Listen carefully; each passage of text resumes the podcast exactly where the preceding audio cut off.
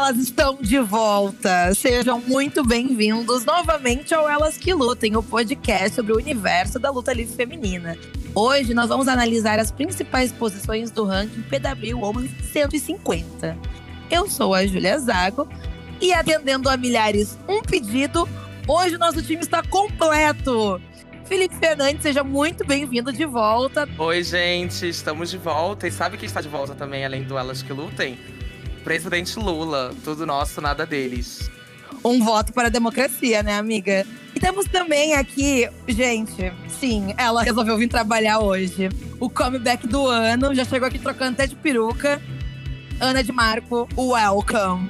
Meu Deus, gente, vocês acreditam que eu tô de volta? Nem eu acredito nisso. Sim, eu, eu, a gente tava recebendo tweet perguntando onde eu tava, se eu tinha sido demitida do ela, se tinha rolado uma briga nos bastidores, mas não. Tô de volta, o comeback do Triple H, tal qual a lutadora Emma, de volta ao trabalho, de volta às Big Leagues. Muitos comebacks, muitos comebacks. Se vocês querem saber as nossas opiniões sobre o ranking da PWA desse ano, fiquem ligados nesse episódio. Parafraseando o Felipe, vamos juntos nessa.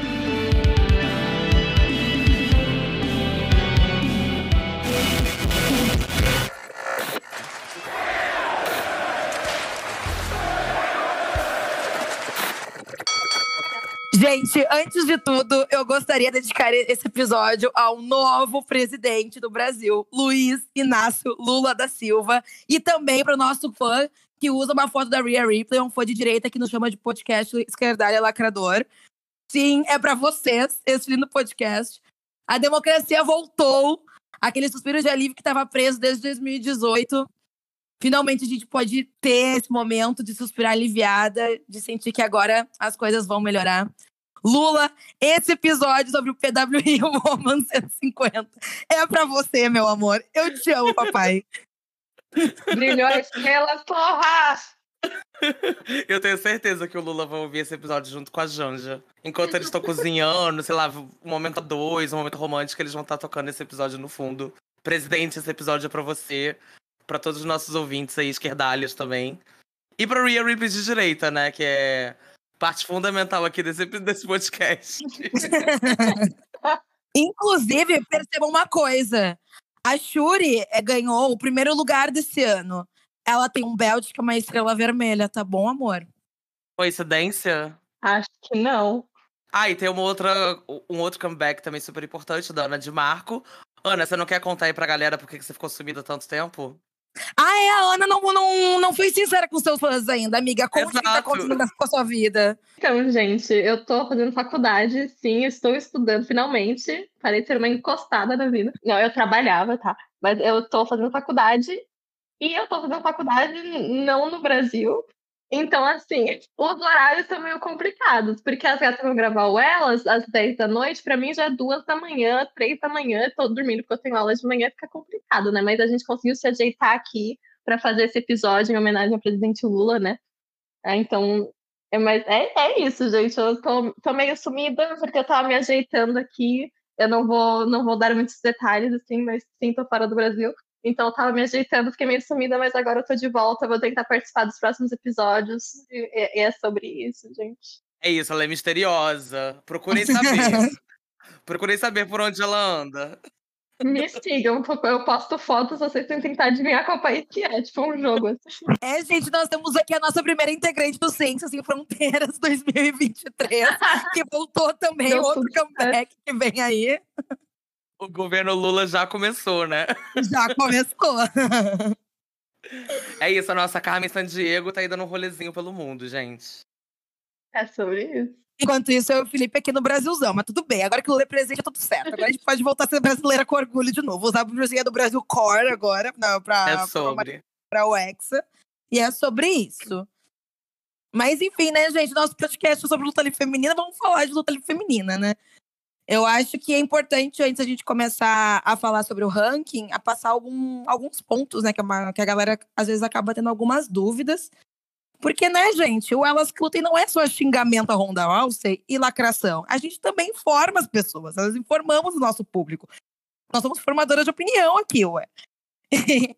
então, assim, o período de análise entre todas as lutas da, das meninas envolvidas rolou entre os dias 1 de outubro de 2021 e 15 de setembro de 2022. Ou seja, por exemplo, muita gente questionou a posição da Charlotte, por exemplo, que está de férias desde 1992 e ela ficou em oitavo lugar.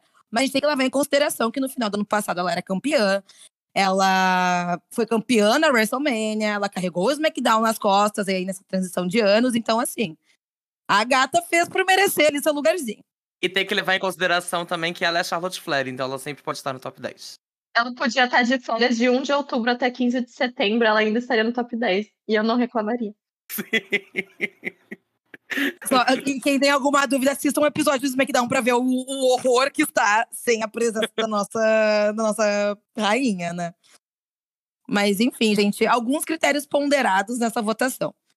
Conquistas importantes, tipo lutas, uh, cinturões, desfechos de rivalidades, influência na federação, habilidade técnica qualidade das lutas e período de atividade. A lutadora precisa ter tido pelo menos 10 lutas no ano para conseguir entrar no ranking. Ou seja, tem que trabalhar. Tem mijo para você aqui, Kairi. Eu pensei ter falar, pensei ter falar Ana de Marco. Ana, de Mar... Ana de Marco também não entraria nesse critério aí. 10 episódios. A Ana tem que trabalhar mais 10 vezes por ano, a pessoa e tô fora. Vai trabalhando que vem. Tem que participar de 10 episódios, no mínimo. o top 10 desse ano ficou em décimo lugar, Taya Valkyrie. Em nono lugar, Starlight Kid. Em oitavo, Charlotte Flair. Em sétimo, Saya Kamitani. Em sexto, Jordine Grace. Em quinto, Jade Cardio. Em quarto, Becky Lynch. Em terceiro, Thunder Rosa. Em segundo, Bianca Belair. Em primeiríssimo lugar, Shuri. E dito isso, vamos ao debate. Eu vou começar perguntando para vocês assim, uma visão mais geral desse ranking. Uma opinião geral, assim, vocês gostaram? Eu achei que foi um, um ranking justo. Eu não tive muitas reclamações, não. Eu achei que foi bem diversificado entre federações, não ficou aquele top 5 maçante entre as Horsewomen e, e insira aqui mais uma aleatória. E algumas mudanças que eu faria seria mais por opinião pessoal. Eu tiraria a Taya Valkyrie daquele 10. Eu colocaria a, a Saya Kabitani no top 5. Mas, assim, opinião pessoal, né, gente? Mas eu confesso que eu fiquei muito satisfeita. Eu não tenho muito o que reclamar, assim. Achei que foi bem justo. Ana, começando com você. Vamos trabalhar, amiga. O que, que você achou do ranking desse ano? Que nem você falou, achei justo, sabe? Eu acho todas as gatas que estão lá, mesmo eu mudando algumas posições, assim, a, a saia, que nem falou, a saia Kamitani pra mim seria, tipo, o número 3, sabe? É, eu acho que ela seria um top 3 facíssimo. Mas até mudando algumas posições, eu acho que todas as gatas que estão no top 10 eu deixaria, sabe? É, eu achei bem justo, bem equilibrado. Eu acho que foi o ranking mais diversificado que eles fizeram em termos de empresa no top 10, né? Eles nunca tinham colocado tanta empresa diferente, tantas gatas de empresa diferente no mesmo, no mesmo top 10. E eu acho que foi de todas as listas da PWI feminina, eu acho que foi a que eu mais achei justa, que eu mais concordei e que eu mais gostei. Então eu fiquei bem satisfeita também, assim, eu fiquei foi uma surpresa muito positiva, principalmente a Shuri no primeiro lugar, eu não estava esperando. Então eu tive uma surpresa bem positiva com esse ranking. E você, Felipe? Gente, eu gostei também. É, igual a Julia falou, eu também mudaria algumas coisas, é, muito também por gosto pessoal, outras nem tanto. Por exemplo, eu acho que, sei lá, eu pessoalmente nunca colocaria nenhuma lutadora da EW no top 5. Porque eu nunca vi empresa pagar tanto pra divisão deles igual a EW. Então, pra mim, nada que rola lá parece muito especial a ponto de pegar um top 5, né? Mas enfim, isso é uma opinião pessoal. Mas eu achei legal também a diversidade do, da lista. Eu confesso que eu gosto mais da lista do ano passado. Eu acho que a lista do ano passado, o top 10 estava muito legal, assim, muito bem feito. Porque esse top 10 tem uma ou outra ali que eu confesso que eu tiraria fora. Mas é uma lista legal, assim, né? E, e é bom ver também, né, que a PWI tem, tem sido um pouco menos limitada, né? No, na análise deles, né? Eu acho que eles têm aberto um pouco mais os olhos para outras coisas que acontecem fora ali do circuito WWE e agora EW também, né? Acho que ainda falta ali eles darem uma olhadinha um pouco mais cuidadosa ali pro México, né? Porque é surreal a, a subrepresentação do, do wrestling feminino mexicano aí na, na lista da PWI. Tem, tipo, pouquíssimas lutadoras mexicanas. Mas fora isso, eu achei que foi bem legal, assim. Mesmo abaixo do top 10, até o top 20 ali, eu acho que tem coisas bem legais ali. Uma. É bom ver também algumas lutadoras subindo, enfim, sendo mais prestigiadas e tal. Mas eu achei que, a luta, que o ranking ficou maneiro, assim. E a Shuri no top 1, né? Obviamente, tem um apelo especial para mim, que sou fanboy aí da Stardom. Muito bom ver finalmente uma lutadora japonesa no top 1. Então eu curti, sim. Como você vai falar que não tem representação mexicana com a Taya Valkyrie no top 10, gata? Nina Dereinas? Bom, tem a Tade Rosa também, né? Que é top 3. A Mandy Rose em 21. A mexicana Mandy Rose em 21. Mandy Rose já passou por todas as, as etnias do mundo, né? Uma mulher de muitas, muitas etnias. pois é. Mas é isso, mas apesar de ter poucas mexicanas, a gente ainda tem uma mexicana no top 3, né? Saudades de senhora Thunder Rosa, né? Por onde anda, né, querida? Ela tá lesionada, gente, ainda? Assim, ela, ela tá lesionada e rolou um babado falando que ela tava meio que inventando pra não lutar. E a Eita. Tony fica puxando ela, a Tony fica puxando ela pra lutar o tempo todo, assim, tipo, fica desafiando e peitando ela. Já lançou 34 entrevistas falando: Ei, vamos aparecer pra, pra você me dar esse belt de vez? Meu e nada Deus. acontece com lesionada. Então, assim, eu não sei tipo, se ela tá realmente lesionada, se ela tá tendo um tempo off, porque ela teve algumas desavenças com as meninas na EW. Uhum. Enfim. Nossa. Babado. Thunder Rosa tá na Europa aqui comigo, gente. É, daqui, a pouco ela, daqui a pouco ela volta pro trabalho também, tá? Mas é, eu, pelo, pelas coisas que eu, que eu vi, assim, tipo, das fofocas e tal, aparentemente ela, ela- ninguém sabe exatamente se a lesão é real ou não, mas a, a fofoca que é meio que as pessoas estão falando é que é possível que, tipo, seja real, mas que não é tão séria. Então ela podia ter tido a luta contra a Tony e perdido o título, só que ela se recusou a fazer isso, então, tipo, simplesmente falaram, ah, você não quer perder o título, então, tipo, vai ficar de fora, sabe? Não era uma lesão tão grave a ponto dela ter que, tipo, perder aquela luta, especificamente. Então, tá meio que uns rolês, uns babados, as gatas da EW já deixaram claro que não gostam dela, tá, tá meio que um climão, ninguém sabe quando que ela vai voltar, o que que vai acontecer. Então, é, é, com certeza, sim, um- um- uma fofoca, né? Aquele bastidor da EW a gente já sabe, né? O circo de sempre, né, amiga? Ninguém, ninguém consegue se controlar lá dentro. Eu amo a Ana de Marco, nossa correspondente choqueira, direto dos backstage da EW, né? Escondida dentro do banheiro pra não, pra não apanhar. Ai, mas assim, eu acho que. ah, Vamos começar pelo topo, né? Vamos começar por destaque, já que a gente levantou aqui já o nome dela. Shuri, como número um, pra mim foi merecidíssimo. Ela é uma lutadora excepcional. Ela entrega uma porradaria muito gostosa de assistir, uns berros maravilhosos. Um oponente com um. Eu berro chorando. Amo, Queen demais. Amo. Um reinado com oponentes e lutas muito boas, merecidíssimo. E lembrando, gente, essa é a primeira vez desde 2013 que uma lutadora que não é da WWE que ocupa o primeiro lugar do ranking. A, a última vez tinha sido a cheerleader Melissa. Felipe vai, vai chorar de saudades agora, Saudades representando da a minha mãe.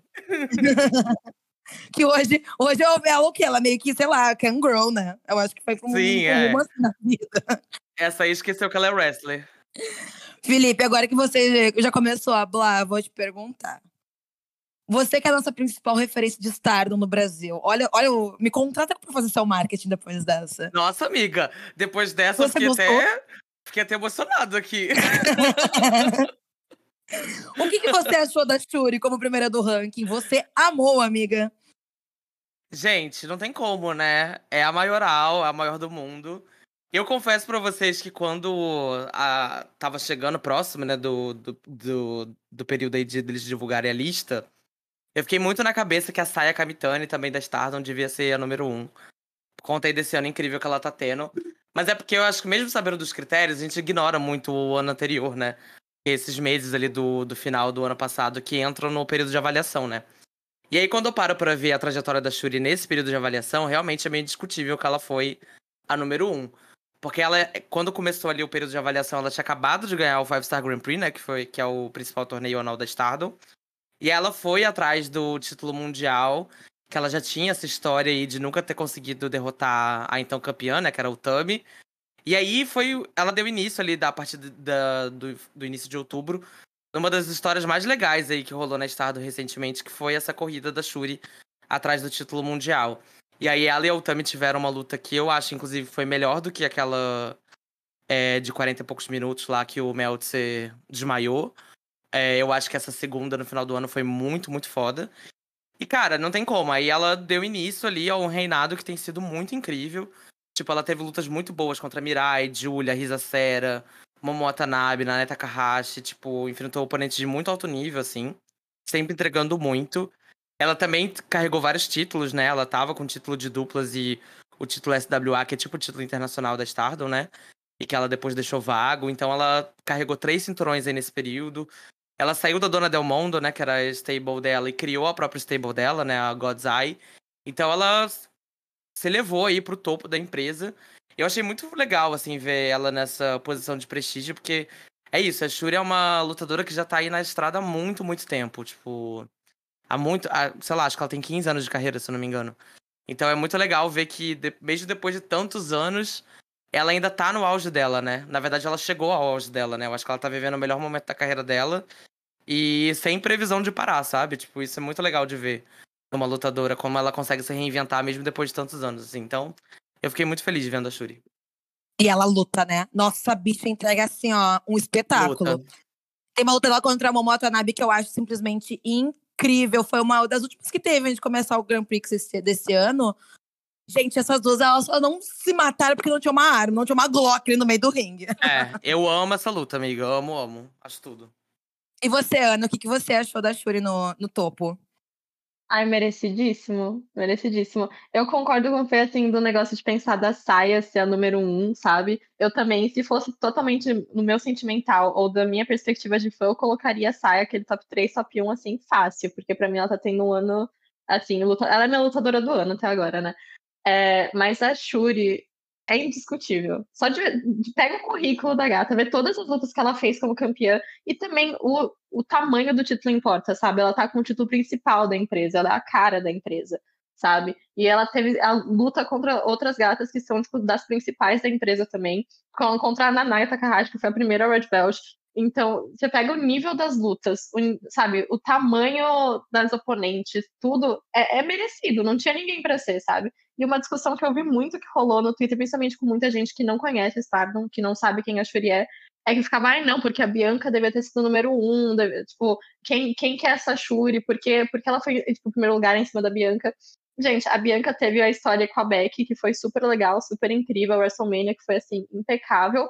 Mas aí você pega as outras lutas. A gata morou de aluguel no Raw, lutando contra a Carmela. Tipo, porra, como você quer comparar isso com a Shuri lutando contra a Momo Watanabe, Tanakana, sabe? Uma coisa assim, se você não conhece a Shuri, se você foi uma das pessoas que ficou por quê? Quem, quem que é essa? Por que ela tá no primeiro lugar? Então pesquise, se informe, sabe? Se ela tá no primeiro lugar é porque ela merece estar tá lá.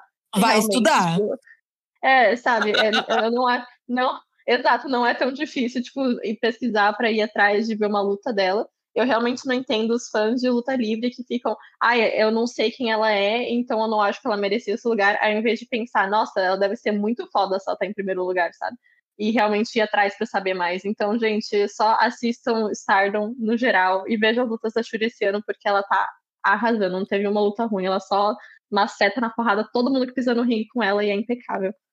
Eu, uma, uma, coisa que eu acho bem importante pontuar também nesse ano para Stardom eu, eu notei que elas tiveram um destaque muito grande, principalmente das redes sociais, sabe? Eu notei uhum. que graças a essas parcerias internacionais, tudo que tá pegando entre, entre, no, entre elas durante a federação, os torneios, eu senti que esse ano parece que eu vi a galera falando mais sobre isso. Lógico que elas sempre tiveram destaque, sempre foram lutadoras incríveis. A Estada não nasceu ano passado. Mas eu sinto que, que as mídias sociais deram esse esse up, assim. Tanto que quando a PWI ela soltou assim a, a capa da revista, tá a Shuri, a Saia e a Starlight Kid. Eu lembro quando a gente viu, a gente ficou tipo, mano, é o top 3, será? Tipo assim, três Stardom assim, mas aí embaixo ali, leia sempre as linhas de rodapé. Tava ali que a, que a Saia tava em sétimo. Injusto, sim. Pra mim, ela já tem terceiro também. Lutou muito mais que Thunder Rosa, pelo amor de Deus. E Abafa. a Starlight Kid É, polêmicas aqui, mas verdades. Meia Starlight Kid em nono, que também é outra lutadora excepcional.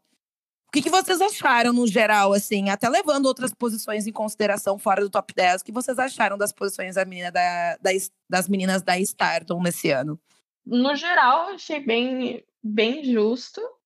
Teve umas que eu fiquei, tipo, a Julia atrás da Natsupoi, por exemplo, sabe? Eu, ok, mas ela tava lesionada na maioria do período, então. Não, não na maioria, não, mas ela tava lesionada por uma parte do período de avaliação, então ok, eu entendo. Mas, no geral, eu achei bem, bem justo comparado com os outros anos. Elas tiveram mais destaque, teve mais meninas da Stardom, assim, mais gatas da Stardom, tipo, mais na frente no top 50, por exemplo, do que tiveram os outros anos, eu acho.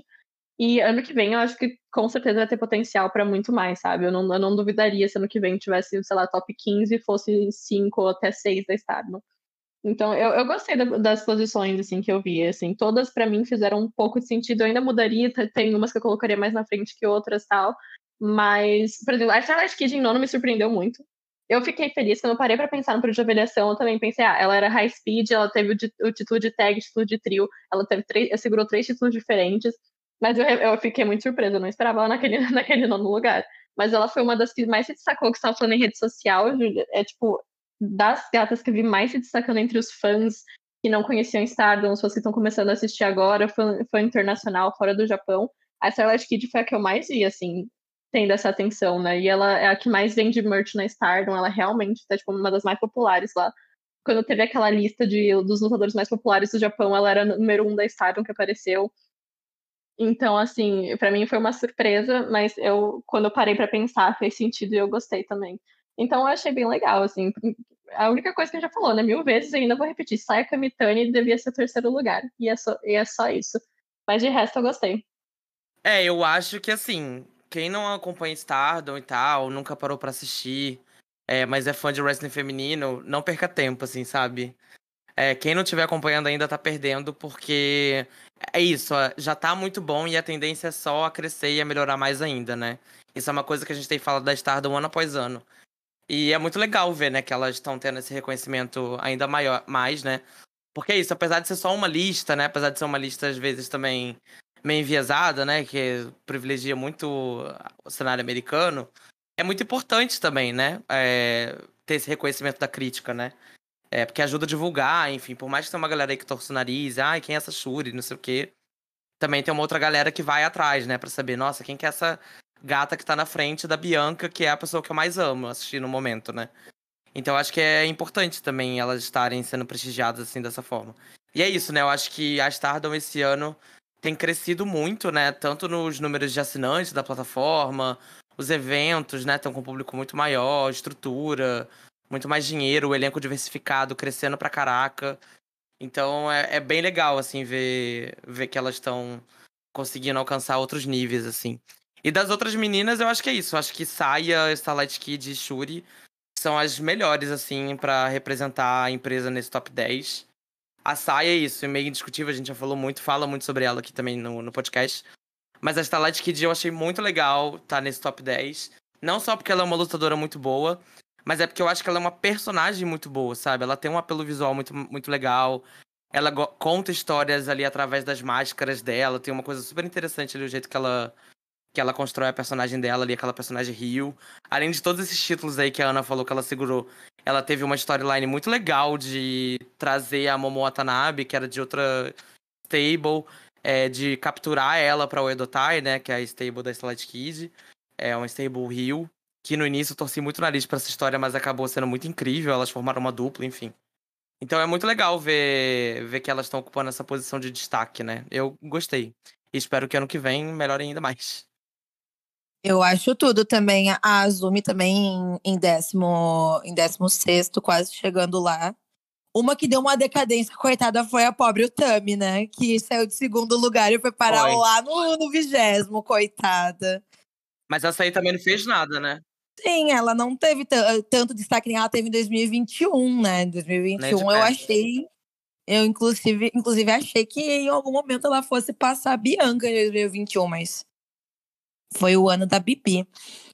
É, inclusive, aproveitando que a gente tocou no nome da Bianca, né? Muitas polêmicas foram feitas, graças a Deus, não na minha bolha, mas na, na gringa, assim. Porque muita gente estava contando com, com que. Muita gente estava contando com o fato de que ela fosse ser a primeira novamente esse ano. Lógico, ela teve um ano muito incrível, ela tendo um reinado muito maior nesse ano. Ela segue campeã desde a WrestleMania. Mas, que nem a Ana falou, sabe? Ela defendeu o cinturão dela contra a Carmela, teve muita coisa filler. Agora que trouxeram a field dela contra a Bailey de volta, ali no, pelo SummerSlam, que as coisas começaram a ganhar outro tempero, assim. Mas eu acho que ultimamente ela. Longe, longe de mim, gente, eu não sou hater da Bianca, pelo amor de Deus. Pelo amor de Deus, bom senso. Mas eu acho que ela tá muito chata. Eu acho que ela entrou naquele protótipo de babyface que só faz cara de, de inconformada e vai fazer a save e tem suas amigas inseparáveis, algo que eu gosto de chamar de Kelly Kelly campeã em 2011. que tem aquele, aquele bico assim, de tipo assim, cara, tá sendo tudo muito injusto, meu. Eu acho que ela anda meio chatinha, assim. Então eu acho que sim, ela mereceu um segundo lugar, mas para mim tava bem longe de ocupar o primeiro. O ano da, da Shuri foi muito mais emocionante, com oponentes muito mais à altura do que da Bianca.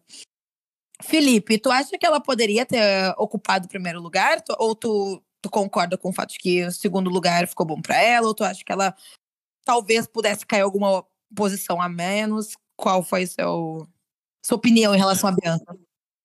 Eu acho que segundo lugar é ótimo pra Bianca. E assim, gente, vamos ser sinceros. Independente de compará-la com a Shuri. Esquece a Shuri no primeiro lugar. Vocês realmente acham que o ano de. Esse ano de período de avaliação aí pra lista de 2022. Que esse ano da Bianca ele é comparável com o ano que ela teve no ano passado? Tipo, para mim não é nem de perto, assim. A trajetória que ela teve do ano passado lá de ganhar o Royal Rumble, main event de WrestleMania com a Sasha, finalmente conquistar o título. para mim, aquilo ali é ano de número um da, do, do ano, sabe? Tipo, tudo que ela fez esse ano, para mim, não chega nem perto. E ela teve um ano legal, acho que a rivalidade dela com a Becky foi talvez a coisa mais legal que rolou na WWE, né, nesse período de avaliação. Inclusive, acho que a WWE tava, tá numa época, numa fase, assim, muito ruim, é, de muito fraca, as coisas ainda estão engatando aos poucos, né, nessa transição Vince Triple H, tá engatando aos poucos. Mas nesse período de avaliação aí, teve muita coisa ruim. E meio que a Beck e a Bianca são realmente, de fato, as únicas duas que seguraram as pontas, né? E fizeram uma história muito legal, com todas as lutas que tiveram da rivalidade delas foram muito boas. Mas ainda assim, para mim, não chega perto ao que foi Bianca ganhando o Royal Rumble, indo pra WrestleMania naquela luta super emocionante, super histórica, uma das melhores lutas que rolou na, na história da divisão feminina da WWE. Então eu acho incomparável, independente do ano da Shuri, sabe? E eu acho que número 2 é. tá mais do que bomba, assim, pro, pro ano da Bianca.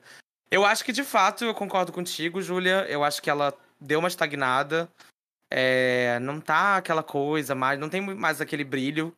Claro que assim, a Bianca é sempre muito boa de assistir, né? Ela é um talento geracional. Mas o booking dela tá muito estagnado, né? E eu, é uma coisa que eu sempre falo sobre a WWE aqui no, no podcast. Que eu sinto que a WWE conta histórias muito boas de lutadoras indo atrás dos títulos, né? Eu acho que esse, esse arco eles sempre contam muito bem. Mas depois que a pessoa finalmente conquista o título, eles não sabem mais o que fazer. Isso acontece muito na WWE. Muito, muito, muito, assim, desde sempre. E com a Bianca, aparentemente, não tá sendo diferente.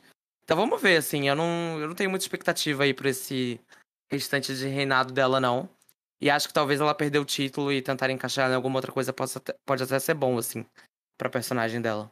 Concordo com tudo que vocês falaram, assim, entendo sinceramente. Porque eu acho que o negócio da, que as pessoas colocaram na cabeça que a Bianca ia ser número um é porque eu acho que não era nenhuma possibilidade, né? A gente pensar, não, o número um vai ser alguém da, da Stardom.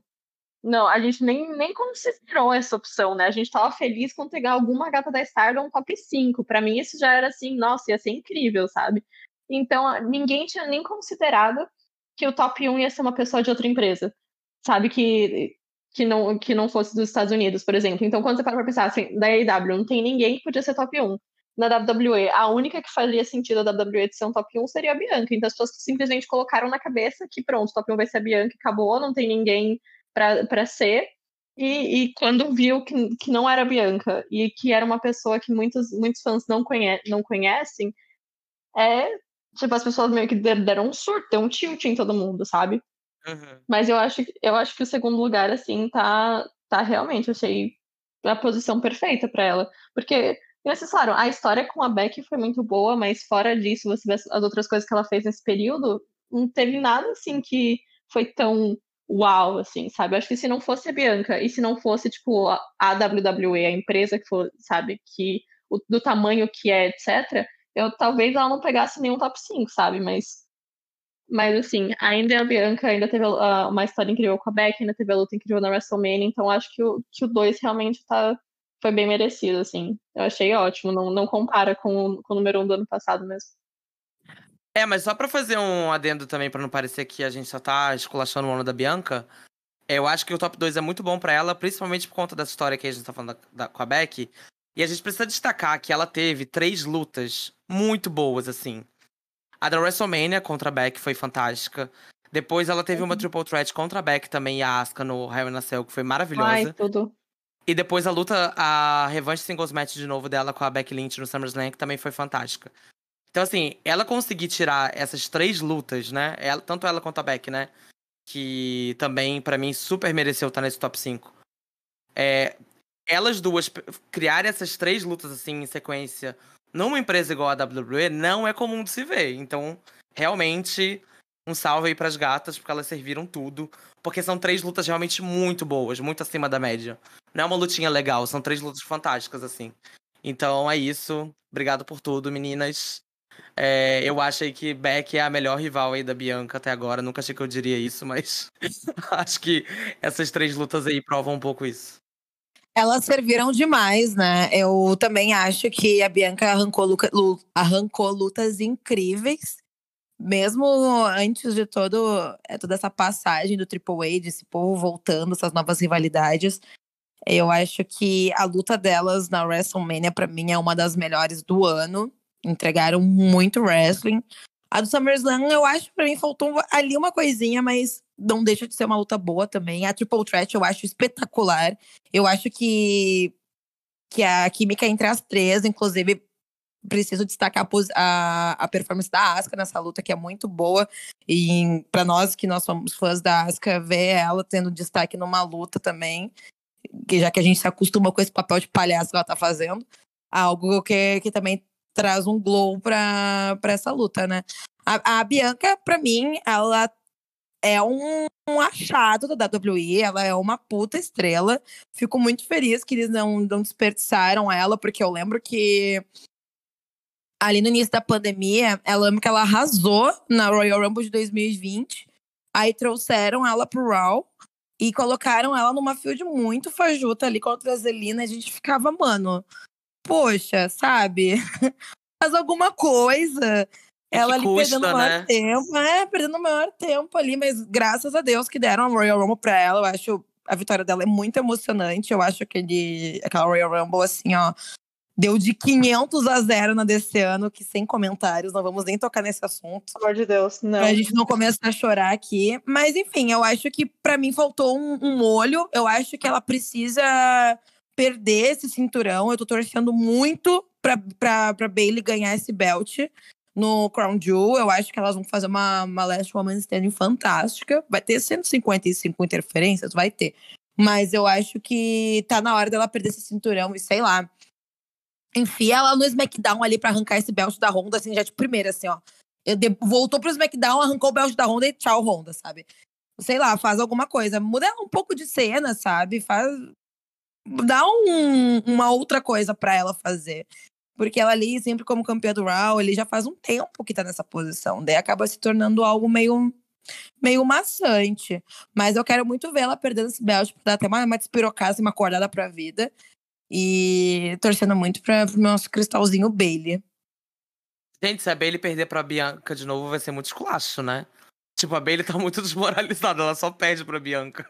Já virou em freguesa. Todas as lutas, todas as lutas ela vai ter perdido pra Bianca. Tipo, assim, não faz, faz o menor sentido. Mesmo antes da lesão, né, inclusive. Exato, a rivalidade inteira delas, né? Até sabe, começo Sim. da rivalidade antes da pandemia, ela perdeu todas as lutas. Sim. Mas eu tenho minhas dúvidas se a Bailey vai ganhar, viu? Porque eu ainda tenho a impressão de que Survivor Series vai ser Bianca e Ronda Rousey. Jesus.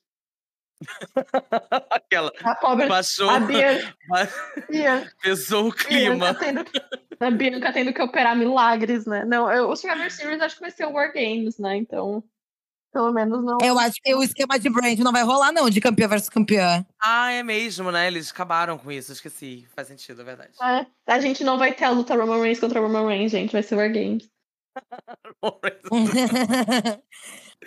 Poxa, eu tava tão animado pra ver a Bibi enfrentando a Ronda. Tô chateado agora. Dream match, né, amor? Ai, o, e o que o Triple H faria a Bianca dar tap out pra Ronda, hein? Nossa, o que aconteceu? Fato! Pelo amor de Deus. Nossa, gente, que humilhação, hein? A nossa número 18, Ronda Rousey, né? O momento, o momento que eu preciso falar que uma das coisas que me deixou feliz nesse top 10 foi não ler os nomes Ronda Rousey e Britt Baker. Foi a coisa que mais me fez, mais me fez sorrir. Foi não ver o nome dessas duas patas no top 10, assim. Nossa, finalmente eu senti a natureza se curando, sabe? O mundo voltando aos eixos. Era Ronda Rousey e Britt Baker fora do top 10, Lula presidente, sabe? Tá tudo voltando ao normal, as plantas estão se alinhando.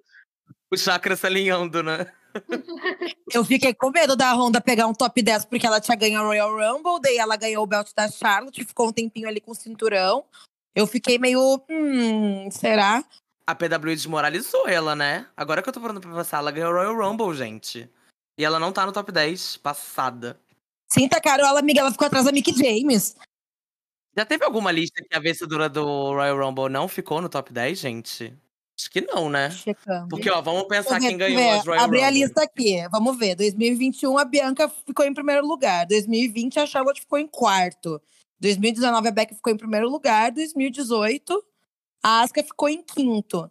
2017 não tinha. Ela é a primeira vencedora da Royal Rumble que fica fora do top 5, passada. Exatamente, pra vocês verem o quão ruim é esse mamute, né? Pelo amor de Deus. E eu, e eu não Sim, poderia concordar pessoal. mais, né? e pra mim tá ótimo, muito bem. Fiquei muito, fiquei muito satisfeita. Não, por mim, inclusive, ela ficava fora do top 150, né? Mas aí é outra coisa. Ela ficava fora do wrestling, mas ok. Exatamente. Eu acho que um ponto até que a gente pode trazer para a discussão, já que a gente acabou citando uns nomes aqui, comparando ah, com os rankings dos outros anos, como que as cavalas estão ficando para trás, né? Como que as coisas estão mudando, as energias estão alterando, os ciclos estão fechando e abrindo. A Beck até conseguiu pegar um top 5 ali por causa do último reinado dela, defendeu o belt na WrestleMania, toda a questão do comeback da gata.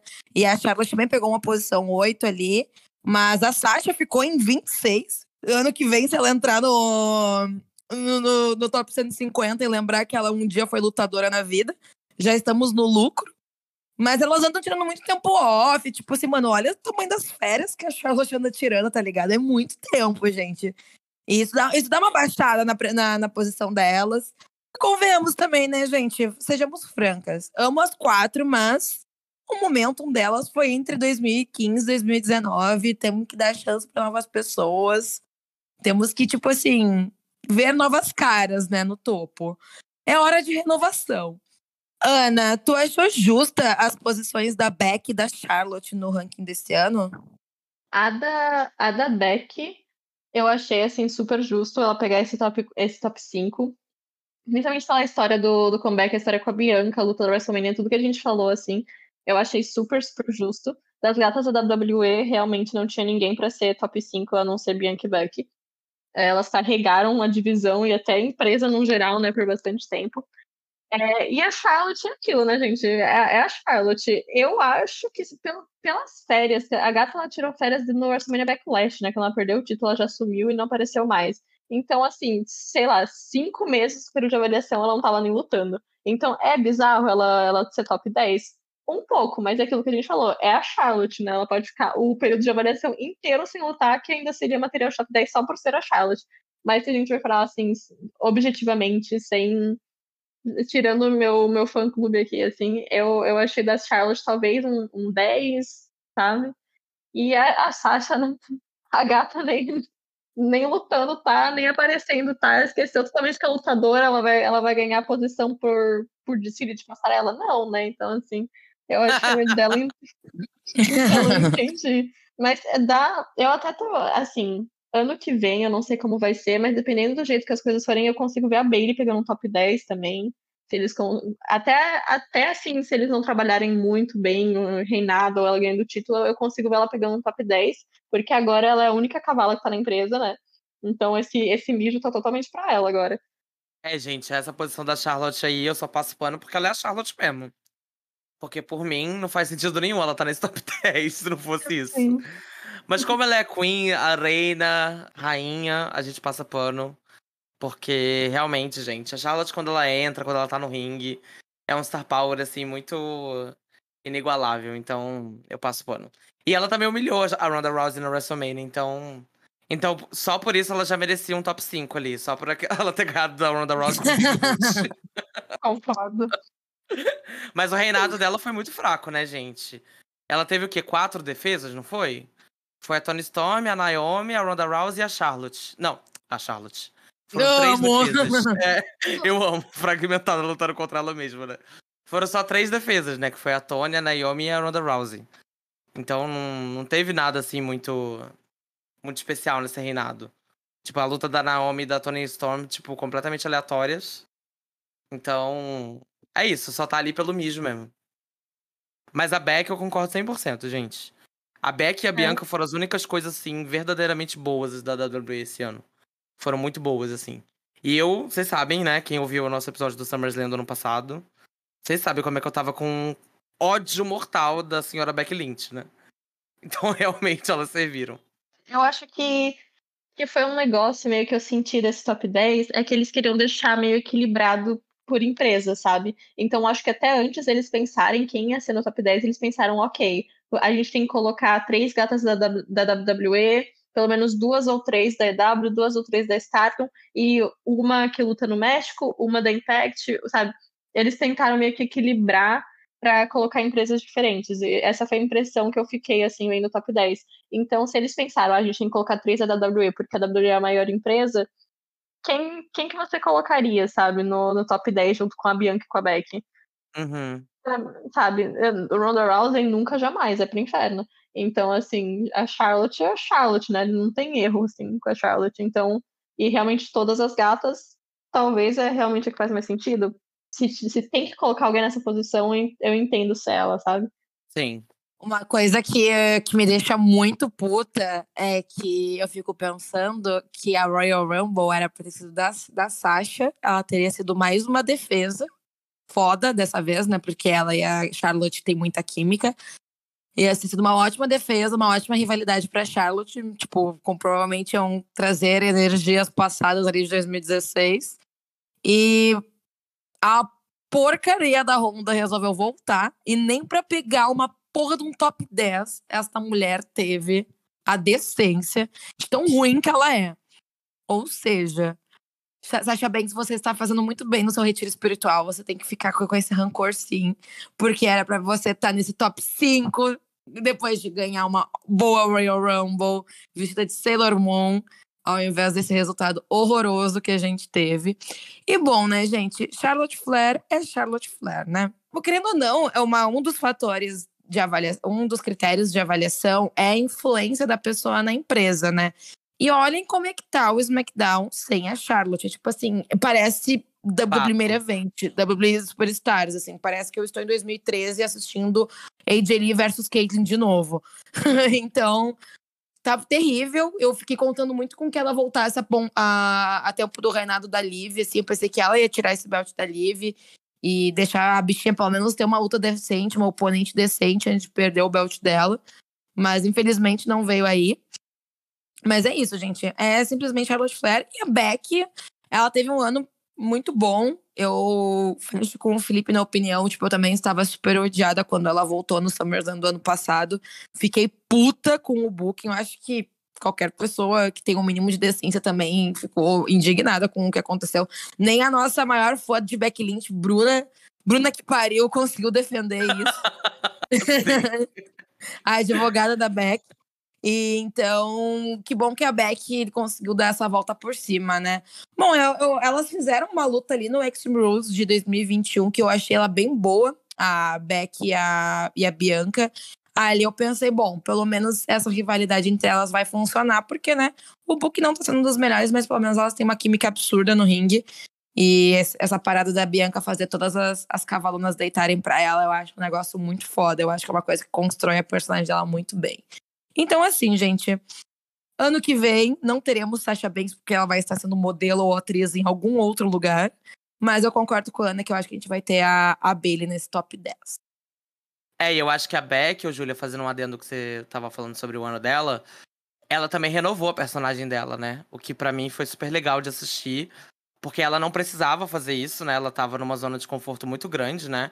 A personagem de The Man já tava super consolidada, é, vendia muito, era muito fácil para ela continuar nessa personagem, né? E aí depois ela repaginar a personagem dela de um jeito rio, é, coringando, com aqueles looks esquisitos, tipo. Funcionou de um jeito muito legal e diferente do que ela vinha fazendo até ali, né?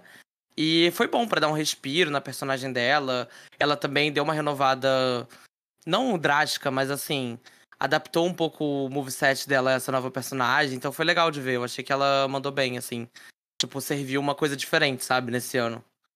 Gente, querendo ou não, outra empresa que também se destacou nesse top 5 foi a dona EW, né? A Thunder Rosa ficou em terceiro lugar, enquanto a dona da empresa, Jade Cargill, ficou em quinto.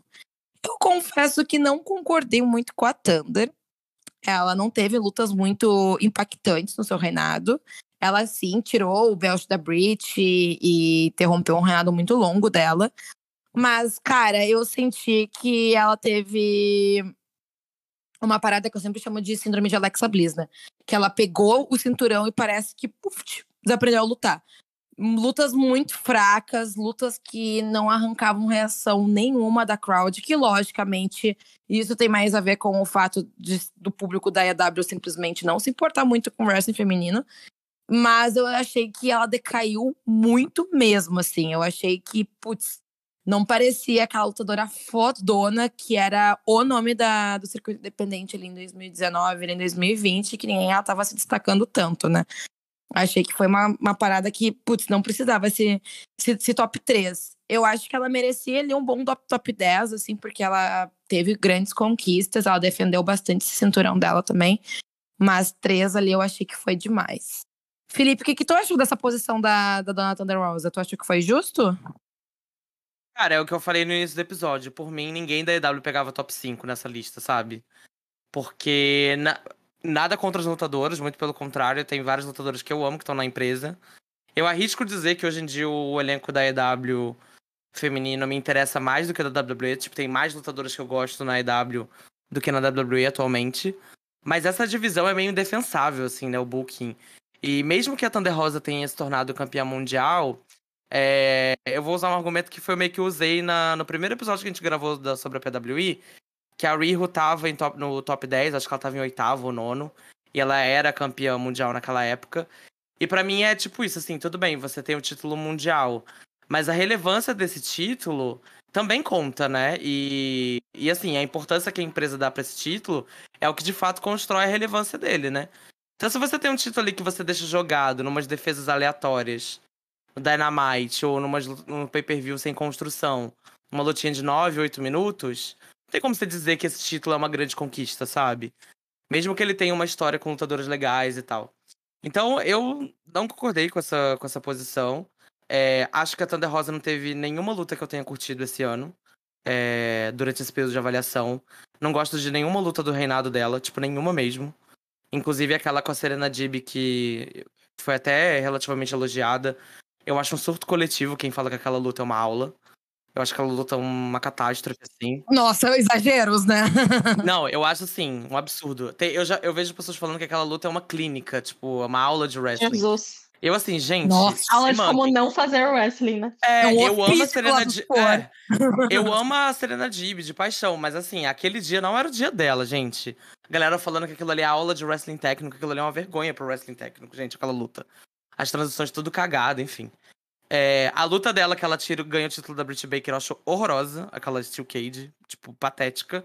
E ainda teve todo esse rolê aí dela ficar de fora, né, agora dessa saída dela com a lesão, enfim, que a gente tava comentando hoje mais cedo. Então eu não vejo nenhum motivo para ela estar tá nesse top 5 é, que não seja a PWI querendo fazer média com a IW, sabe? Porque realmente, para mim, não faz sentido nenhum. É, eu, assim, acho que foi 100% o que eu falei, né? Deles quererem colocar é, gatas de empresas diferentes para fazer essa média mesmo, né? Eles queriam fazer uma coisa, ah, vamos dar uma equilibrada, então o top 3 tem que ter uma WWE, uma Stardom, uma EW. Pô, quem que pode ser da EW? Sabe, você pega o período de avaliação, quem fez mais coisa? Ah, Thunder Rosa, então vamos colocar ela, sabe? É, mas eu achei super, super nada a ver. Ela, gente, Thunder Rosa top 3 é, é surto coletivo, me desculpa, sabe? Não, não, simplesmente não. Importância do título, ok. A qualidade das lutas, não. Qualidade dos oponentes, não, sabe? É, história boa, não, sabe? Tudo não, tudo não. Tudo não. Sabe? A única, a única. Isso que é a Ana que tá sendo contra, viu? A Ana é a maior defensora de AEW, ela que não tá concordando com ele. Vocês viram? Vocês verem como o negócio tá, tá ruim mesmo. Ai, gente, não, pra mim não deu, assim, porque o negócio da Renata Thunder Rosa foi aquele, a, a, que nem assim a gente sempre fala, né? Que, sempre acontece muito com wrestling feminino, acho que não é uma coisa só a EW ou só a WWE, mas numa coisa de wrestling feminino nos Estados Unidos, que eles têm muito isso, de a história pra pessoa chegar no título é ótima. Pegou o título? Acabou. A, e a Thunder Rosa foi uma que ela pegou o título e parece que ela aprendeu a lutar. Que chegou até. Eu fico até me perguntando, gente, será que ela era uma boa lutadora? Ou será que a gente tava comprando ela com a Britt Baker? E todo mundo parece uma boa lutadora do lado de Britt Baker, sabe?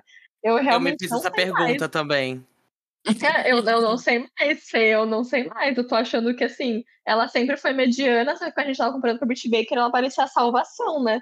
É, mas quando colocou na mão dela, tipo, gente, a gata conseguiu fazer uma luta ruim com a Mil Yamashita, sabe? Desculpa. Não dá para mim. Então, para mim, assim, se a Thunder Rosa volta, faz a luta com a Tony Storm, perde, perde o título, depois some de novo. Assim, eu não tô sentindo falta nenhuma dela de verdade. É, para mim, ela é top 3, é 100% uma tentativa de fazer uma média, de colocar uma gata da EW só pra não ficar feio, pra não ter gente reclamando. E, e é isso, sabe? E é isso, desculpa, gente, sério, não. Simplesmente não. Ano que vem, por exemplo, se a Tony Storm pegar um, um, top 3, justíssimo. Só por esse começo do reinado interino dela, eu já acho justo. Mas olha, não, gente, Thunder Rose, assim, achei bem é. complicado mesmo. Soltou a mão do Tony Khan, né? Soltou, né, amiga? É eu acho meio idiota isso que a gente tá falando, né, de da PW querer fazer uma média com a EW, porque para mim perde total sentido da lista, né? Que eu acho que é muito mais sobre como a crítica também guia um pouco, né, a parada, né? Tipo, como ela é um reflexo do, do jeito que as empresas trabalham as suas divisões. E não uma parada para ficar agradando, sabe? Tipo, fazendo média com as empresas. Devia ser. Deviam tacar logo todo mundo da EW fora desse top 5 pra mandar um recado para eles, sabe? Tipo. Enfim. A Brit Baker, eu achei que ela fosse pegar um top 10, viu? Eu achei que ela ia pegar uma posição um pouquinho maior. Ela ficou em 13 terceiro, para quem não, não viu a lista. E, mas assim, eu confesso que quando eu comecei a assistir a EW, eu gostava bastante da Brit, assim. Eu achava ela uma personagem muito massa. Ela era face, eu achava, tipo, porra, pelo menos é um talento da casa, tá ligado? Daí ela foi lá e pegou o cinturão e Nossa senhora, ela entregou lutas muito, muito, muito fracas. Aí a gente entra nessa questão que vocês levantaram. Será que a Thunder Rose é tão boa assim ou ela estava lutando apenas contra a Britt Baker, que é uma lutadora tenebrosa? É esse questionamento que a gente entra. Mas assim, eu acho que a Thunder, ela não vai. Vou dar minha, minha opinião, assim, completamente pessoal. Eu acho que ela não vai ficar na IAW até o final do ano se esses essas fofocas de que ela não se dá bem com o pessoal da empresa, de que ela não quer mais lutar lá, isso se concretizar. E eu tenho certeza que o senhor Triple H está com um contrato pronto para ela. Ela é o tipo de lutadora que ele gosta, que ele vai querer trazer para WWE. Então, eu acho que talvez a gente possa ver ela em alguma posição da PWE ano que vem, porém representando uma outra empresa. É, a empresa Impact Wrestling. A, empre... a empresa Shine Wrestling. A empresa Shimmer. Mas, enfim, o que, que vocês acharam da Jade Cardio nesse top 5? Eu entendo, eu entendo ela estar ali, assim, porque conhecendo a, a PWI e seus critérios de avaliações, uma pessoa que acompanha esses rankings há muito tempo, se a gata tem um cinturão, um sonho e um streak. o sonho, trabalhar numa empresa que valorize ela do jeito que ela merece. Amo. Ah, Que ótimo. que é o cinturão, o sonho. E, o streak, pra mim, eu já consigo ver a galera ali, os, os, os boninhos ali do, da PW pensando, putz, top 5 nela. Ela é, ela é, assim, ó, muito foda. Mas, assim, eu amo a Jade Cargill. Ela é uma das minhas preferidas da EW. Serve looks, ela serve streak, serve cinturão, mix skill maravilhosa. Teve uma melhora muito grande de skill nesse último ano. Mas eu acho que o top 5 talvez ficou too much pra ela. Top 10 com toda certeza. Eu trocaria, tipo, ela e a saia, assim, de lugar, talvez. Ou ela e a Starlight Kid, não sei. Faria, faria uma troca ali bem safadinha com alguém da Stardom.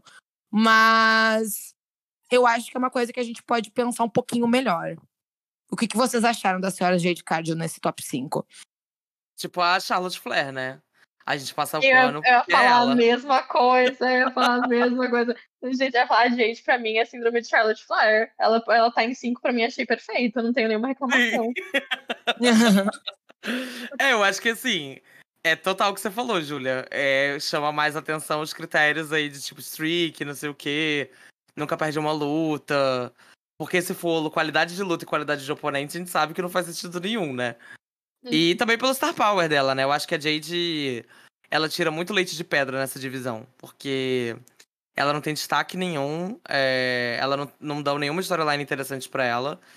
E ainda assim ela consegue manter os olhos nela quando ela entra, né? Enfim. Tem uma preocupação ali com o visual, de deixar. Fazer uma- uns looks especiais para as lutas especiais pra deixá-las um pouco mais interessantes. Acho que ela também melhorou muito no ringue. Eu só acho ela um desperdício, né? Porque pra mim a Jade Carga é total material de número um, assim. Pra mim ela tem uma. Ela tem um talento que me lembra um pouco a Bianca, assim, sabe? Que a questão é que a Jade só não tá lapidada. Mas ela. é, dá pra você ver que a Jade Cargill ela tem um talento ali meio natural pra coisa, sabe? Não só no carisma, mas no ringue também. Eu acho que ela tem muita. Ela tem uma certa facilidade de fazer o que ela faz. Eu acho que só não dão oportunidade dela explorar mais, né? Porque dando luta de dois minutos, três minutos, squash match pra ela, ela nunca vai evoluir, né? Ela vai sempre ficar fazendo mais do mesmo. Então eu acho um desperdício. Ficou muita pena de, de que a Jade Cargill ainda seja tão limitada, assim, sem precisar ser, sabe? Mas eu amo a mãe, gente. Pra mim, ela estaria sempre no top 5 de qualquer lista. Do meu coração, ela sempre vai estar. Sim. A Jade também, eu acho legal lembrar, assim, que ela é muito nova no wrestling, né? Ela tá um Sim. ano, dois anos como lutadora e ela já tá no top 5, sabe? Então, ela é uma que realmente eu acho que é isso, ser mais lapidada no, no ringue, ter mais oportunidade, assim, talvez ganhar o título principal, que ela é 100% material de, de top 1. E eu não duvido que ela vai ser, assim, no futuro bem próximo.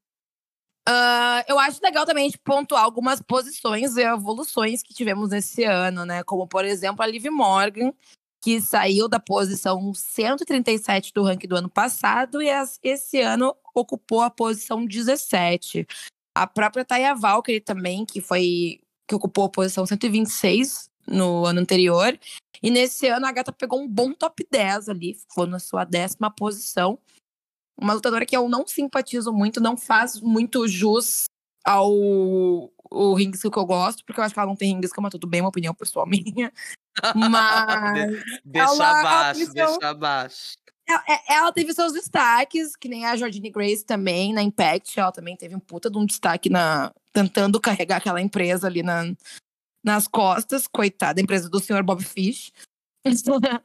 e, enfim, teve algumas posições que foram bem justas, outras as gatas decaíram demais, tipo, nossa, a coitada da Tanakano foi parar lá na posição 30.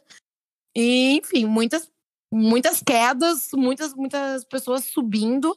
E eu pergunto pra vocês, fora o top 10, quais foram as outras posições assim que surpreenderam vocês, assim, gente que vocês viram ali pelo top 20 e pensaram, meu Deus. A própria Mandy Rose, eu pensei que ela eu pensei que ela ia estar no top 10 fácil. Eu tava pensando ela no top 5, porque né, ela já tá um ano com o cinturão, mas ela ficou em 11 primeiro. Nossa, na frente de Meiko Satomura, mas gelou na minha gin tônica, a senhora Meiko Satomura. Eu amo! a Josh Slayer Mandy Rose. Mais uma derrota. Meiko Satomura. Eu, ai, eu não sei, assim, eu vou ser bem sincera, eu não olhei, assim, muito o top 150 inteiro, deu só uma aquela passada, assim, sabe? Eu não, eu não olhei posição por posição e parei para pensar muito sobre. Eu acho que o da Mandy Rose foi o que mais me surpreendeu, porque na minha cabeça já tava fechado que ela ia ser top 10. Que nem, sei lá, até top 5, assim, pra mim já tava, assim, totalmente definido. E olha, se a gente for parar pra pensar, eu acho que se ele fosse colocar uma das gatas da WWE no top 10, eu acho que a Mandy Rose talvez merecia até mais que a Charlotte. Pelo ano que ela teve, sabe? Que ela, e que ela tá tendo, assim. É, é uma frase muito forte, né? Mandy Rose merecia mais que a Charlotte. Quem, quem diria que eu falaria isso na minha vida? Mas pelo ano que ela tá tendo como campeã com cinturão, até as lutas dela estão sendo bem melhores, né? A com a Make com a, e com a Bia Priestley e a Blair Davenport. Eu achei, assim, bem, bem boa, de verdade, assim, achei bem boa. Então, ela foi a que mais me surpreendeu. Assim, pessoalmente, foi a que eu, eu não tava esperando ver. E até que a gente tá falando da própria Ronda mesmo. Eu já tava, assim, preparada para passar raiva, tanto com ela quanto o Britt Baker, assim, no top 10. Mas essa foi uma, uma surpresa muito positiva para mim. Mas a da Mandy foi uma que eu realmente, assim, 21 eu achei até meio, meio exagerado. Pelo menos um top 15 a gata merecia, né? Cara, eu, eu sempre, quando eu olho a lista da PWI quando sai ela inteira, eu sempre bato o olho, assim, pra caçar minhas faves, né, na lista. E eu não Uhum. consigo superar. Assim, eu nem consigo discordar, na verdade. Mas eu não consigo superar que a, a nossa queridíssima Io Sky, Io Shirai, ano passado tava em oitavo lugar. E esse ano, ela foi simplesmente para 126. Nossa senhora! O que diz muito sobre aquele limbo que a dona Io Shirai tava vivendo no NXT no ano passado. Que, tipo assim, ela tava lá com aquela tag bizarra com a Zoe Stark, sendo esquachada pela Mandy Rose, fazendo segmento no restaurante de sushi. Tipo, gente, pior. aquilo ali foi um desastre na vida dela. Pensar que a Io Shirai tava vindo daquele reinado icônico dela, que pra mim é até hoje o melhor reinado feminino que já teve na WWE. Aquele reinado do NXT Women's Championship dela, que foi, tipo, aulas. Então, realmente foi uma, uma decadência muito grande. E eu realmente não acho que, mesmo na Damage Control, que é uma stable que a gente acha legal e tal, eu não acho que ela recupera muito essa posição pro ano que vem, não, viu? Porque ela é claramente uma, uma sidekick ali da Bailey. Eu acho que pro ano que vem eu não vejo ela tendo muito destaque além do que já tá rolando com ela, né? De, de tá na Tag Division, enfim, nessas rivalidades de grupo e tal. Mas foi uma das que me chocou. Eu gostei muito de ver a Jordan Grace também no top 10. Acho que foi legal. Eu gosto de ver. Eu gosto muito da Jordan Grace, né? Acho ela uma lutadora excelente. E por mais que a Impact tenha muito problema de consistência, assim, né? Eu acho que a Jordan Grace é sempre um respiro, assim, porque ela luta muito. Ela sempre leva muita divisão. Aquela Queen of the Mountain que ela ganhou foi uma luta muito, muito legal. Então, gostei de ver ela nesse top. A Masha Slamovic também no top, no top 14, né? Foi um nome legal de ver. Eu acho que ela sempre arrasa muito em todos os lugares que ela passa. É, quem mais? Miu Yamashita também no top 12, achei que foi maneiro. Acho que ela poderia pegar o top 10, inclusive. Porque ela é discutivelmente a melhor lutadora da empresa dela, da Tokyo Joshi. E ela esse ano teve uma atuação internacional muito legal também. Fez lutas contra a Thunder Rosa, Masha Slamovic. Lutou em algumas indies aí nos Estados Unidos. Então foram um pouco essas que me chamaram a atenção. Acho que a Liv Morgan, como você citou também, né? É, até porque foi bem surpreendente, né? A saída dela ali pro main event do, do SmackDown. É, mas foram um pouco essas minhas surpresas, assim, de, de ver na lista. E claro que eu sempre fico muito surpreso com o jeito que eles jogam lutadoras muito boas lá no final. E botam umas gatas americanas muito aleatórias dessas indies que ninguém assiste. Com todo respeito ao nosso amigo Chavas Clube. É, tipo assim. sei lá. A Tana Kano lá embaixo na puta que pariu, a Watanabe lá embaixo e assim, uma gata aleatória de uma índia americana acima delas, sabe? Eu acho muito aleatório. Então. Mas fora isso, foram um pouco essas minhas surpresas. Eu preciso pontuar uma coisa que, que o Toxic Attraction inteiro, incluindo a menina, aquela que ninguém lembra o nome, mas eu estou falando o nome dela agora porque está escrito à minha frente, que é a Jace Jane. O Toxic Attraction inteiro pegou top 50 e aí Sky ficou lá no porão da PWE. Pedindo socorro, Então, né? Eu acho que ela deve pegar alguma posição de destaque só se, tipo assim, ela for a responsável por, por quebrar damage control e, tipo assim, se voltar contra a Bailey e rolar alguma coisa entre elas, Sim. uma rivalidade, envolver um belt ali. Só se tiver um booking assim. Entende? Só se ela voltar, tipo, a ser uma competidora solo e com o mesmo destaque que ela tinha na NXT. Inclusive, assino embaixo, eu acho que o reinado da NXT foi um dos melhores momentos de pandemia. E mas eu mas fora isso eu não consigo ver muito futuro. Eu consigo tipo ver, sei lá, ela vai sair da 140 e poucos e ir pra, pra posição 100. Coitada, e a gata pegou um top 10 gostosinho ano passado. Pegou um top 10 em 2021, em 2020 e 2018. Não, e 2019. Então ela decaiu bastante. O que é muito injusto, né, gente? Porque, porra, é a porra da Io Shirai, sabe? Não é uma lutadora qualquer. Tadinha da minha Gold. Coitadinha dela. Você mencionou a, a Miyu Yamashita e ela é uma que eu achava que merecia estar nesse top 10, que até fiquei um pouco surpresa que ela não tava. Porque ela teve muito, muito destaque esse ano. Amiga, ela no, no top 12 e a Taya Valkyrie no top 10. Sabe assim? A Taya Valkyrie não fez nada de relevante, ela só tá ali por causa dos títulos irrelevantes que ela conquistou esse ano. O único título relevante que ela conquistou, que foi o da AAA, ela, ela lutou super mal, tipo, ela ganhou uma, uma contender match, assim, tinha várias gatas, que a luta foi... As gatas da, do México carregando a luta, e toda vez que a Taya Valkyrie entrava era, tipo, uma tragédia. E ela ganhou o título da Diona Purrazzo numa luta podre. Tipo assim. Horrível. não fez nada que presta. Sim, essa foi outro caso deles tentando fazer média, né? Foi eles pensando, ah, a gente precisa de diversidade nesse top 10, então a gente precisa colocar uma gata de que tem título no México. Vamos colocar alguma mexicana? Não, vamos colocar quem? O Taya Valkyrie. É, é isso, né? Eles tentando fazer uma média. Merecia mil vezes mais top 10 que a Taya Valkyrie, realmente. Não tinha nem parado pra pensar nisso. Nossa, a Mia teve um ano super legal, assim, super diferente também pra carreira dela, né? Lutou muito na gringa, ela arrasou, assim. Lutou na Europa também. Ela arrasou muito. Hum. Uma que eu pensei que fosse pegar um top 10, mas graças a Deus não pegou, é aquela campeã feminina da NWA, a Camille, que eu acho ela péssima. eu acho ela muito ruim no ringue. Mas como ela tem streak, tem um puta de um reinadão e tem todo esse critério, esse star power aí que a ela é bombadona, não, presença ela tem. Mas ela, ela tem todos esses critérios que a BW gosta. Eu pensei, putz, eu acho que um top 10 ali a gata vai chegar. Mas graças a Deus, ficou ali na 23, ficou atrás de Dona Senhora Meiko Satomura, atrás de Mandy Rose, porém na frente de Tony Storm. Mas ela foi uma que eu jurei que fosse pegar um top 10. Eu jurei, jurei mesmo. Eu também, eu, eu também apostava na Camille numa posição um pouco maior. Mas realmente não dá, né, gente? A gente até comentou aqui no episódio que a gente gravou sobre o Empower que a gente tava curioso para ver como é que ela ia se desenvolver, mas a gata botou o pé no freio e não saiu mais, né? Como, se desenvol... como ela ia se desenvolver, não desenvolveu. Obrigada. É isso. Um beijo da Anitta. um beijo da Anitta. Desenvolvimento da Camille. Obrigada por assistir. Isso. É. gente, antes da gente encerrar esse episódio, o Felipe deu uma olhada no nosso episódio do ano passado, que a gente comenta o ranking de 2021 da PWI. E no final desse episódio, a gente fez algumas previsões de top 5, top 10 lutadores que a gente queria ver se destacando esse ano. E ele disse que teve coisas que envelheceram assim, tal qual um bom e velho presunto. E estou muito afim de saber qual foi a bosta que eu falei, o que estava acontecendo comigo.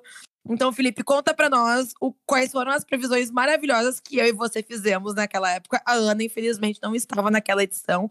Eu acho que de 15 episódios que a gente gravou no ano passado, a Ana participou de 13 e esse foi um dos únicos que a Ana não estava.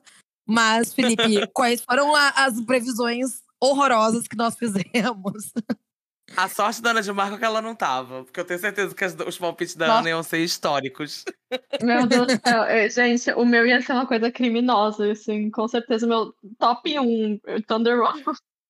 Então, gente, só pra contextualizar, no final do episódio do, do ranking do ano passado, a gente fez um bloco de previsões, assim, não para posições específicas, mas assim, pessoas que a gente achava que poderiam se destacar no ano seguinte, ou que poderiam entrar no top 10, no top 5. E a nossa queridíssima Julia Zago deu alguns palpites. O primeiro palpite que ela deu. o primeiro palpite que ela deu que estaria muito bem posicionada esse ano é a Tony Storm. Ela disse, a Tony Storm ainda estava na WWE na época. Ela disse que tinha muita fé que o Triple H ia investir na. O Triple H não, o Vince e investi muito na Tony, que ela ia ser um nome forte ali no SmackDown. É, e, é- e a realidade é que a Tony foi demitida. foi pra EW e pegou a posição de número 25 nesse ano. Mas esse não é o pior. O pior é que a Julia Zago também disse que outro nome que ela achava que ia se destacar muito é a nossa querida Shotzi Blackheart. Que ela achava dia que eu tava com a cabeça. Meu Deus. A Julia só gravou esse episódio depois de beber um sozinha, Gente. meu Deus do céu. Nossa, gente, eu tô entrando no Anchor agora, eu vou deletar esse episódio. Não existiu. O ranking de 2021 não, te, não, não teve. Gente, é muito bom. É muito bom pegar os episódios antigos pra ouvir, pra ver como é que a gente só fala merda. A Shotzi, ela não só não foi valorizada, obviamente, né?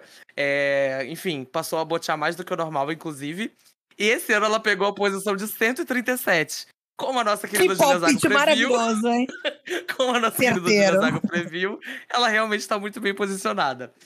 Outros dois nomes que a Julia Zago trouxe, é, ainda da WWE, foi a Rhea Ripley, que ela disse que achava que teria um destaque grande na WWE. E aí a gente tem que passar um pano porque a gata tá tendo destaque, só que não necessariamente como lutadora, né? Ela tá ali na, na posição da Judgment Day, mas não dá pra ignorar que ela tá tendo um destaque que tá sendo legal de assistir. A Rhea esse ano pegou a posição de 42. E por fim, a Júlia também diz, é, citando alguém da EW, que ela achava que teria destaque esse ano, ela trouxe a recém-chegada naquela época, o Ruby Soho, que esse Por que, ano que por que que eu fiz isso com a minha vida? Eu tava com a cabeça. que esse ano ela estacionou na posição de número 60. Então, como vocês podem ver, o Elas que Lutam é um podcast, assim, realmente muito preciso nas análises. O correspondente da Choquei diretamente dos bastidores do Elas que Lutam. Mas agora, falando das minhas previsões, que também não foram muito diferentes da Júlia, eu disse que um nome que ia se destacar muito nessa próxima lista, quando ela voltasse da lesão, seria a Bailey. Realidade, a Bailey demorou muito mais pra voltar e ela sequer entrou na lista. É que a gente tava achando que a, que a Belly ia voltar na Royal Rumble, lembra? Sim, exato. E aí a gata demorou muito mais pra voltar.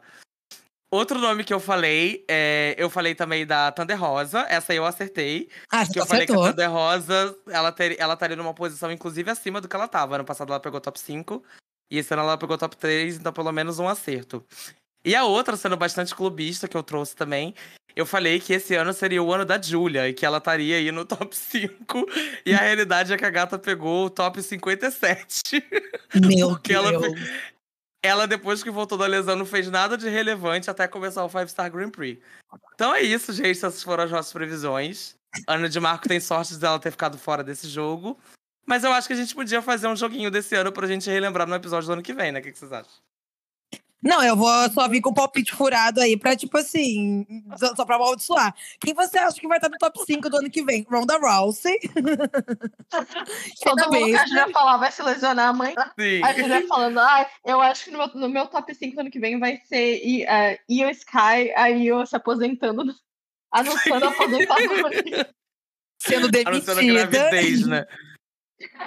Fala aí, Ana de Marco. Você que não, não tava na Berlinda. É, ô grandona, vai lá, o palpite certo. Vou jogar, vou jogar na tua cara esse episódio ano que vem. Volta. Vai lá, Ana, pode começar o jogo desse ano. Quem que você acha que vai se destacar aí ao longo do próximo ano e que vai estar na lista bem posicionada? Olha, a não ser que aconteça alguma lesão, sabe? Ou que o Triple H venha com um cheque de um bilhão de dólares, eu acho que a Julia, com certeza. Pra mim, assim, pelo.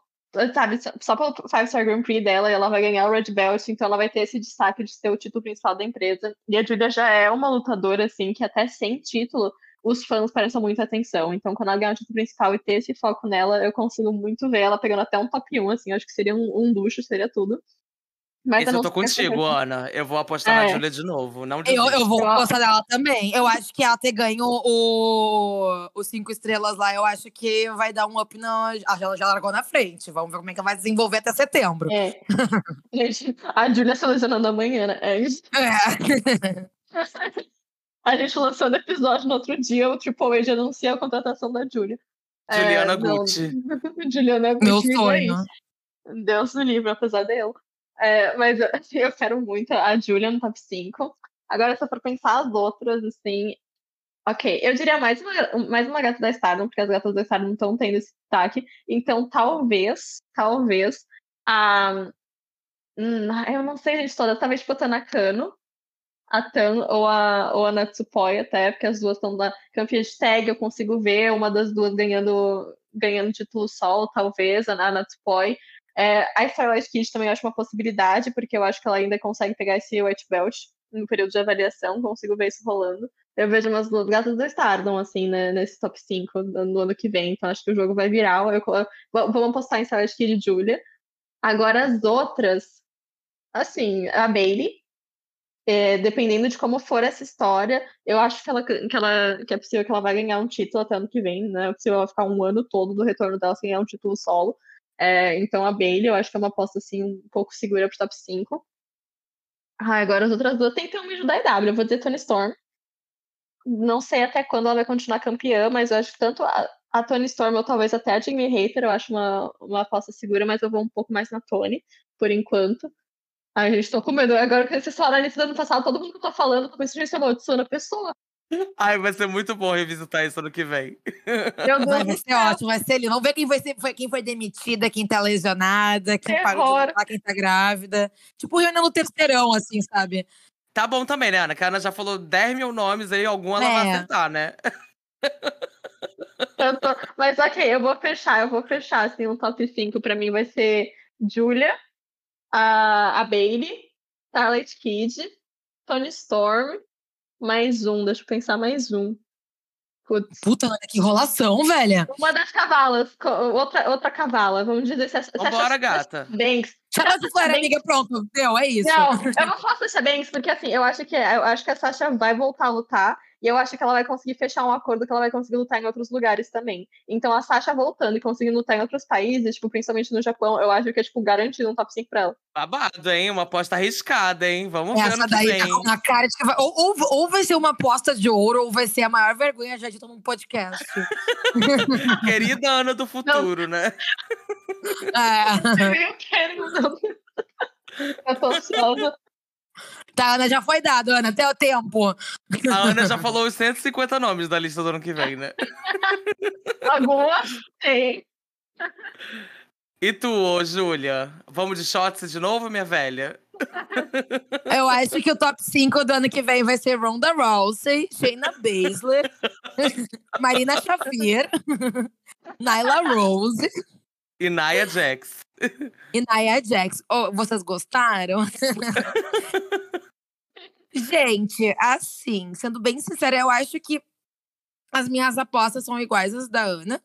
Eu acho que a Julia vai ter uma posição de destaque um pouco melhor que a que 57 no próximo ano. Eu acho que ela deve pegar um top 10. Eu aposto também na Tony Storm. Esse run dela largou super bem e ela tá, tá com uma, me passando uma sensação de que ela quer muito lutar, sabe? Que ela quer, tipo, mano, tô, tô com sangue nos olhos. Eu acho que ela também deve pegar um top 5. Espero que não envelheça, porque, né? Eu, apostei nela no ano, ela foi demitida. Nesse ano, sei lá, ela vai ser grávida. Amo. Eu acho que também. O que mais que eu posso apostar? A Bailey também, porque eu acho que ela vai ganhar o, a Royal Rumble. E então eu acho que isso já vai dar um up nela. Que é mais, gente, que tem de lutadoras nessa, nessas empresas? Ah, gente, eu vou dar um palpite bem arriscado, tá? Eu vou dar um palpite bem arriscado. Esse daí vai, eu, te, eu acho que vai ser uma aposta bem, bem cagada da minha parte. Eu não acho que vai pegar um top 5. Não sei se é um top 10, mas eu acho que vai se destacar e que vai subir bastante no ranking. Eu acho que é a Roxane do NXT, porque eu vejo ela como uma, um futuro talento, assim. Eu vejo que a WWE tá com planos muito grandes para ela. E eu acho que estão projetando um futuro para ela muito foda. E eu acho que provavelmente ela deve ser a pessoa que vai tirar o belt também de Rose. Então eu, eu acho que ela vai ter uma posição de destaque muito boa. E, enfim. Gosto vou ter assim, que fechar Julia, a... arriscando.